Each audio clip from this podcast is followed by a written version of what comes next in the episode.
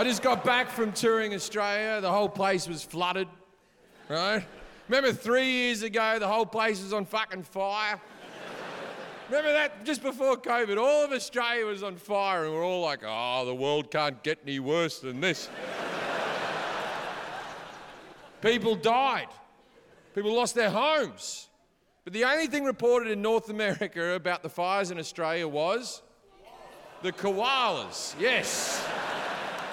You all seemed very concerned about the koalas.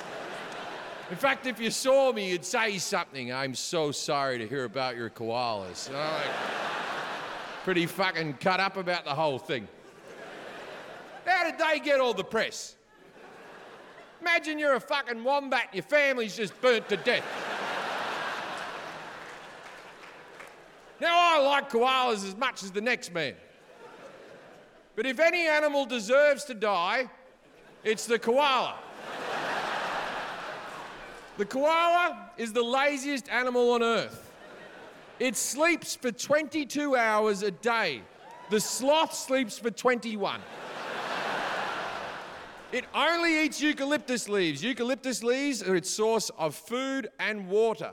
There is a chemical in eucalyptus that reacts the same way to them that THC reacts to us. So they're stoned all fucking day.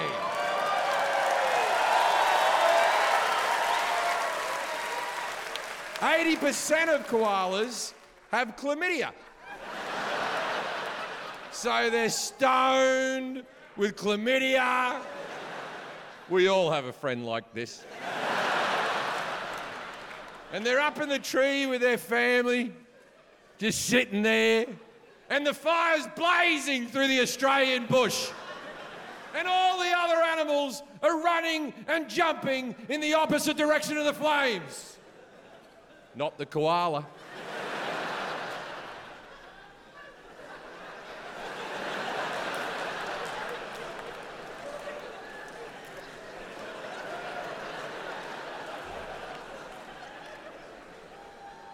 It's getting a bit hot. Ah, it's probably just your chlamydia, love. Go back to sleep. Watch Jim Jefferies High and Dry, only on Netflix. And if you want more comedy in your life, you can follow us at Netflix is a Joke on Instagram, TikTok, YouTube, Facebook, and Twitter.